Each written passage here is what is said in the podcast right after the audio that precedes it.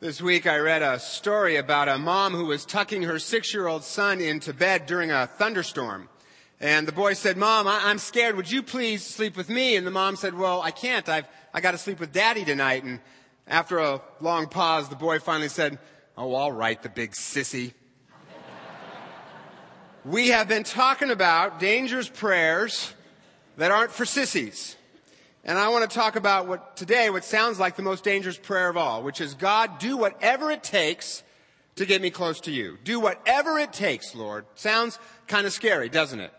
Because we're not sure what God will do and we're kind of afraid. What might He make me do? Will He send me to be a missionary in Africa? I don't want to do that. Is He going to take away something that I really like? I don't want that to happen. But I think actually this is the safest prayer we could possibly pray because what it says is, Lord, you know better than I do what's good for me and I'm trusting you with that, so God, bring it on. And the result of this prayer is always a greater closeness with God, a greater experience of God's love for us. And when we experience the Father's love in a deep and real way, we don't care what He asks us to do. We'll do it with joy because nothing else matters. Because the Father's love pushes all those fears, all that pain, all that shame, pushes it right out of us. In the Psalm, David says, I long to dwell in your tents forever. And you can just hear this deep longing for a close connection with God that is real, that isn't just theoretical, that goes deep into his soul. Do you ever have that longing? For God to be more than just a theory.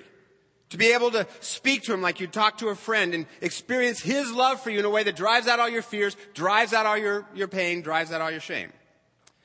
Last week I told you about how God's love for me has become a lot more real to me in the last couple of weeks. And and the best way I can describe it is there's just like this flood in my chest of His warmth and His love, and I can feel it physically. And all I want to do is be with Him. I keep sneaking out of my office to go pray. Kind of distracting for a pastor to do that, right? When I feel His love inside of me, nothing else matters. Fear goes away, anger goes away, it all goes away. Everything around me fades, I'm just focused on Him. This is not usual for me. This has not been usual for me. Yesterday I, I spent, was praying and I just spent a really long time in prayer and I kept thinking to myself, okay, I gotta work on this sermon. I gotta work on this sermon. But then I just kept praying. Just kept hanging out with the Father. So if the sermon's a little unpolished, blame Him. Because it was just too cool to be in His company to, to stop. And this has never been the case in my spiritual life. I mean, I've prayed, but not like this.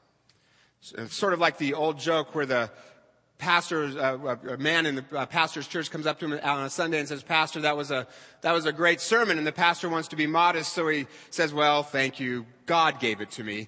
The man said, Wasn't that good? this is sort of the opposite. If I neglected the sermon, it's because it was so great to be in the Father's presence. The Bible says better is one day in your courts, O Lord, than a thousand elsewhere.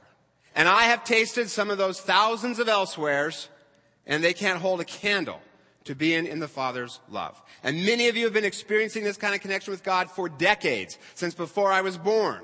And you guys know all my fears and insecurities. So if God can be doing this in me, y'all are going to be a piece of cake for him because you're way ahead of me. And what would you do to have more of that kind of love that drives out fear and pain and anger and all the rest? What would you do? Would you be willing to pray, Lord, do what it takes to get me closer to you? And what might he do if we pray that? Well, the text we read gives us a couple of ideas. For starters, God probably would want to get rid of idols in our life. Psalm 119 says, turn my eyes away from worthless things. There are a lot of things we turn to that we think are going to make us secure. Money, looks, success, reputation, whatever. And they don't. The biblical word for that is idolatry or an idol. And if we pray, do what it takes, God, to get me close to you, He may take away some of those idols, either directly Himself or through circumstances that He didn't cause, but He can use anyway. For instance, would you say money has been an idol in America? Money's not bad, but if we turn to it for security instead of God, well, then it's an idol. Well, God can use this economic downturn and kind of wean us away from that idol. It's not that God is punishing us. That's not it. But he can use this recession as an opportunity to get us closer to him and show us that our security is in him, not in money. Now, I know some of you have lost your job. I know some of you are fearful of losing your job. And I know what I'm saying right now can sound kind of Pollyanna. And I get that fear. I mean, we're running a nonprofit here, which are decidedly vulnerable. Although thanks to God and y'all, so far we're okay. but I get the fear. But I also know that over the years I've met dozens of people, told you their stories, who were in deep financial distress, who have said it was one of the best things that ever happened to them. It wasn't easy. It was often scary, but they discovered that God had their back and He provided and that made them know that He was there for them and that took away all their fear. You know, when David goes to kill the, the, the giant Goliath, he has this great verse. He says, who is this uncircumcised Philistine that he should defy the armies of the living God? I just love that phrase. You know, uncircumcised Philistine. It sounds like a bad thing, right? You don't want that. David stares it down, right? Folks, Jesus is the lion of the tribe of Judah. Lions are strong. So to paraphrase David, what is this flat-footed, uncircumcised, no account, low-life, dirty, rotten recession that it should defy the armies of the living God? And yes, it may get tough. And yes, you may not know what the future holds, but you know who holds the future and he holds you and he will not let you fall. He is the lion of the tribe of Judah. He is on your side. Whom shall you fear? And this recession is a chance for him to show us that he is faithful, even when our economy is fickle. And that goes for all the other idols we look to for security. Our looks, our reputation, success, you name it. Sometimes even certain religious practices, if we look to them rather than to God for our security. When I was in seminary, I worked as an intern at a church and at this church, on their communion table, they had a bust of their former senior pastor just staring out at them. Can you imagine that? Like, I love my predecessor, Dick Leon, but would you want him staring out at you right now? No, not me, right? And neither would Dick, right? He'd be mortified at the thought. Well, after the new pastor had been there five years, he moved the bust from the communion table to a smaller table nearby. That night, all the elders went to his house and bullied him so much that he moved it back. And the elders kept saying, it's just not church if the bust of Pastor Brown isn't staring at us. Okay, that's just creepy. That's just creepy. That's an idol. They looked to it, not God, for their security, and it kept them from experiencing the fullness of God. So for their own good, God tried to take it away, only they wouldn't let go. I told you this story a couple years ago. I want to tell it again. When I had first got the job here, but was still down at Menlo Park, I was kind of feeling afraid to come up here. Plus, everyone down there was mad at me for taking the job here. And as I was kind of sharing this with one of my students, aka whining about it, and he listened for a while, and then he said, hmm, you have come to believe that you cannot be blessed outside of Menlo Park Church. And Menlo Park Church has come to believe that they cannot be blessed without you. The biblical word for that is idolatry, which is why you must both part company so that you will discover that God is your strength and nothing else. The Bible says those who cling to worthless idols forfeit the grace that might otherwise be theirs. When we pray, do what it takes. God may remove idols that block us from experiencing Him, which may sound scary, but once you experience His overwhelming love, you don't care. You're not afraid anymore. And you will say, along with the apostle Paul, Paul, I consider everything a loss compared to the surpassing greatness of knowing Christ Jesus, my Lord. Second way God may answer this prayer is to remove barriers to Him in our hearts. Psalm 139 says, Search me, O God, and know my heart. Test me and know my anxious thoughts. See if there be any wicked way within me and lead me in the everlasting way. And by test here, the psalmist doesn't mean God's going to give us a test that we have to pass.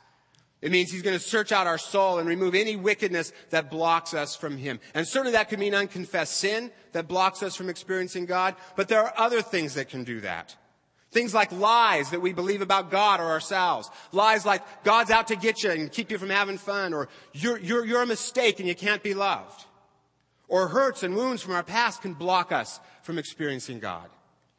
I know a woman who had a dad who was very, very abusive, and she ended up in a very abusive church that told her that if she didn't have certain kinds of spiritual gifts and pray a certain way and this and that, that she was spiritually inferior. And all this made it really difficult for her to connect to God because she just saw God as this big meanie in the sky. Well, then God led her to a new church where the pastor was very strong, but also very caring man, and that gave her a different image of God. God searched her heart and found a wicked way within her, but not of her own sin, of other people's sin against her, and he removed it so that she could experience him. The third thing God might do if we pray this prayer is to give us an assignment that is so big that we have to rely on Him in order to do it. And that brings us closer to Him. That's what he did with Mary. She says, May it be to me according to thy word, and she becomes the mother of Jesus, which forces her to hang on to God and get to know him better to complete her assignment. Now, when I say a big assignment, I don't necessarily mean something huge like moving to Africa or something like that. It could be something as simple as forgiving someone who's wounded you, which would take God, relying on God. Or it may mean caring about someone in your office. Something that forces you to get closer to God. When we pray, do what it takes, God may take away an idol, remove barriers in our heart, or give us an assignment that makes us rely on Him. But in all cases, the net result, where this prayer ends us up, is a deeper experience of the Father's love. Not as a reward for being good, but because He removed the barriers in our hearts. Now, everything I'm saying here depends on that last point because it sounds kind of scary. Oh, I don't know if I want him in my heart. I don't know if I want him taking away idols. Right? Sounds kind of scary if we don't believe that the Father's heart is good. If we think he's out to get us, it's going to be very scary. Somebody sent me a story about a family that had a very rambunctious young son and daughter, and they asked the pastor to straighten the kids out. So he agreed to speak to them separately. Little girl went first, went into his office, and the pastor just looked at her and said, Where's God? She just kind of sat there and so he asked her again, where's God? And she got up, left his office, ran home and said to her brother, boy, are we in trouble. God's missing and they're blaming us.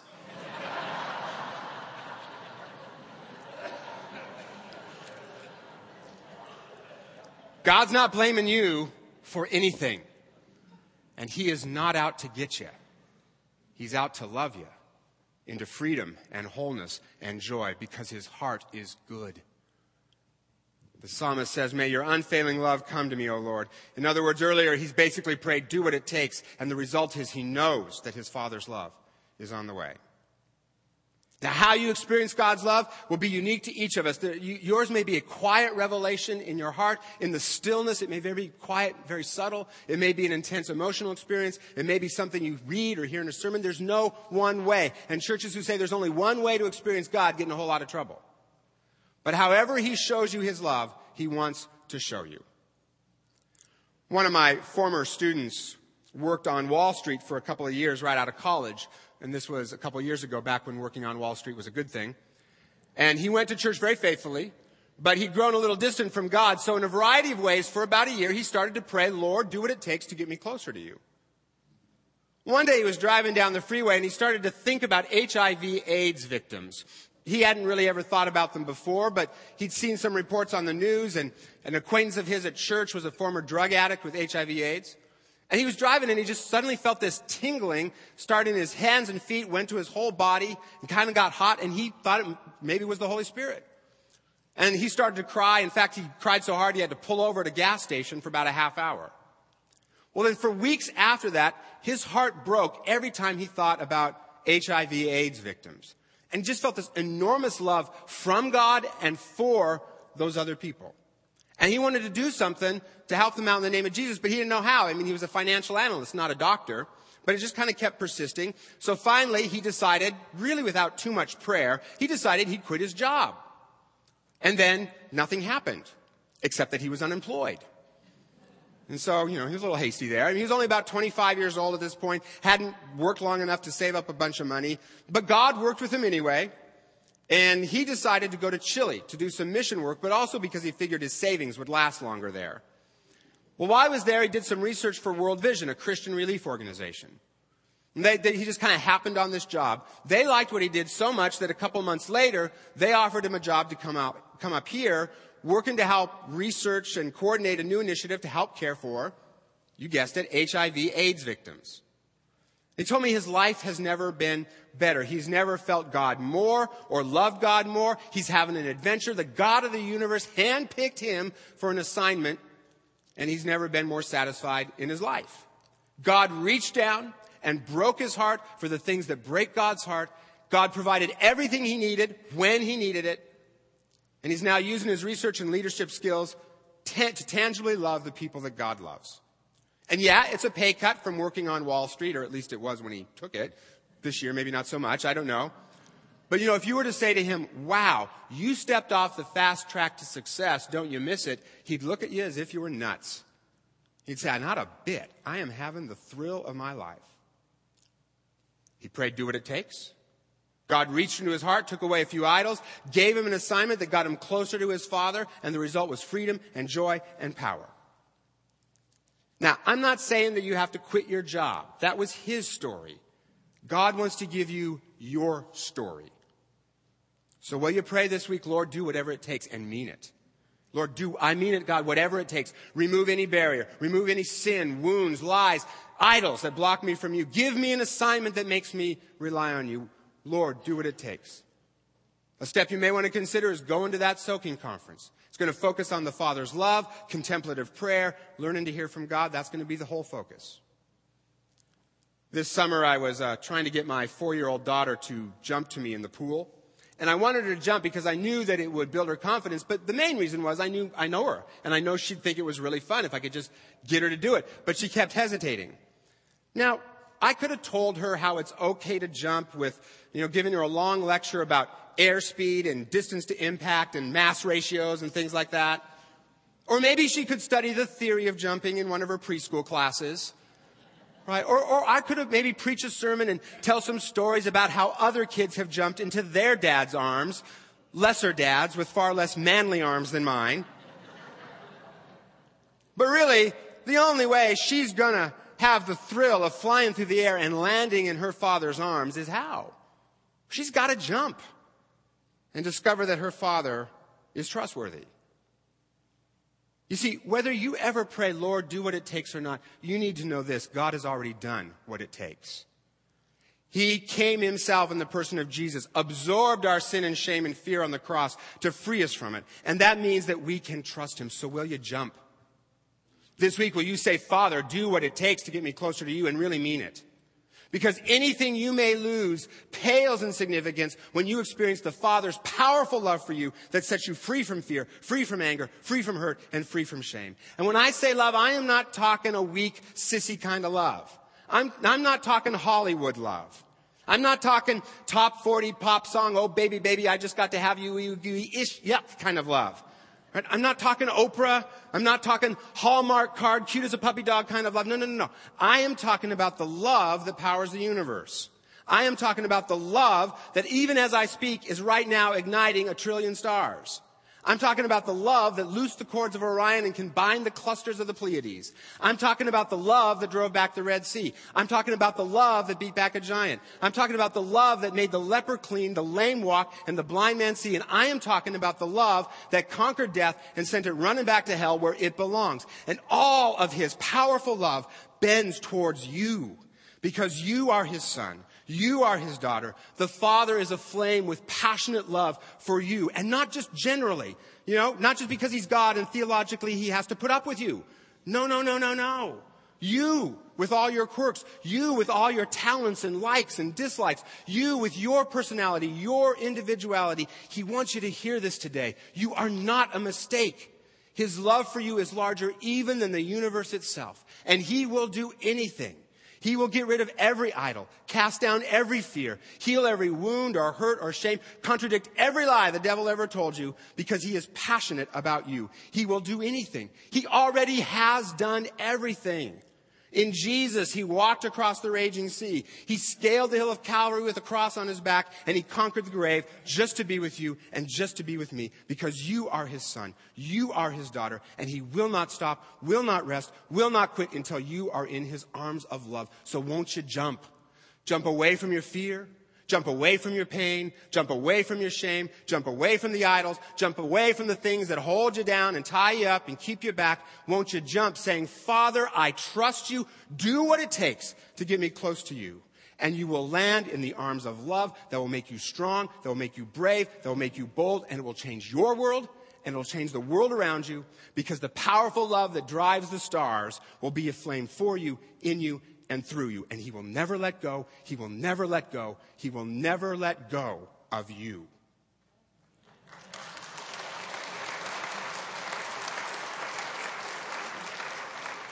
So will you trust him and jump and say, Father, into your hands I commend my spirit.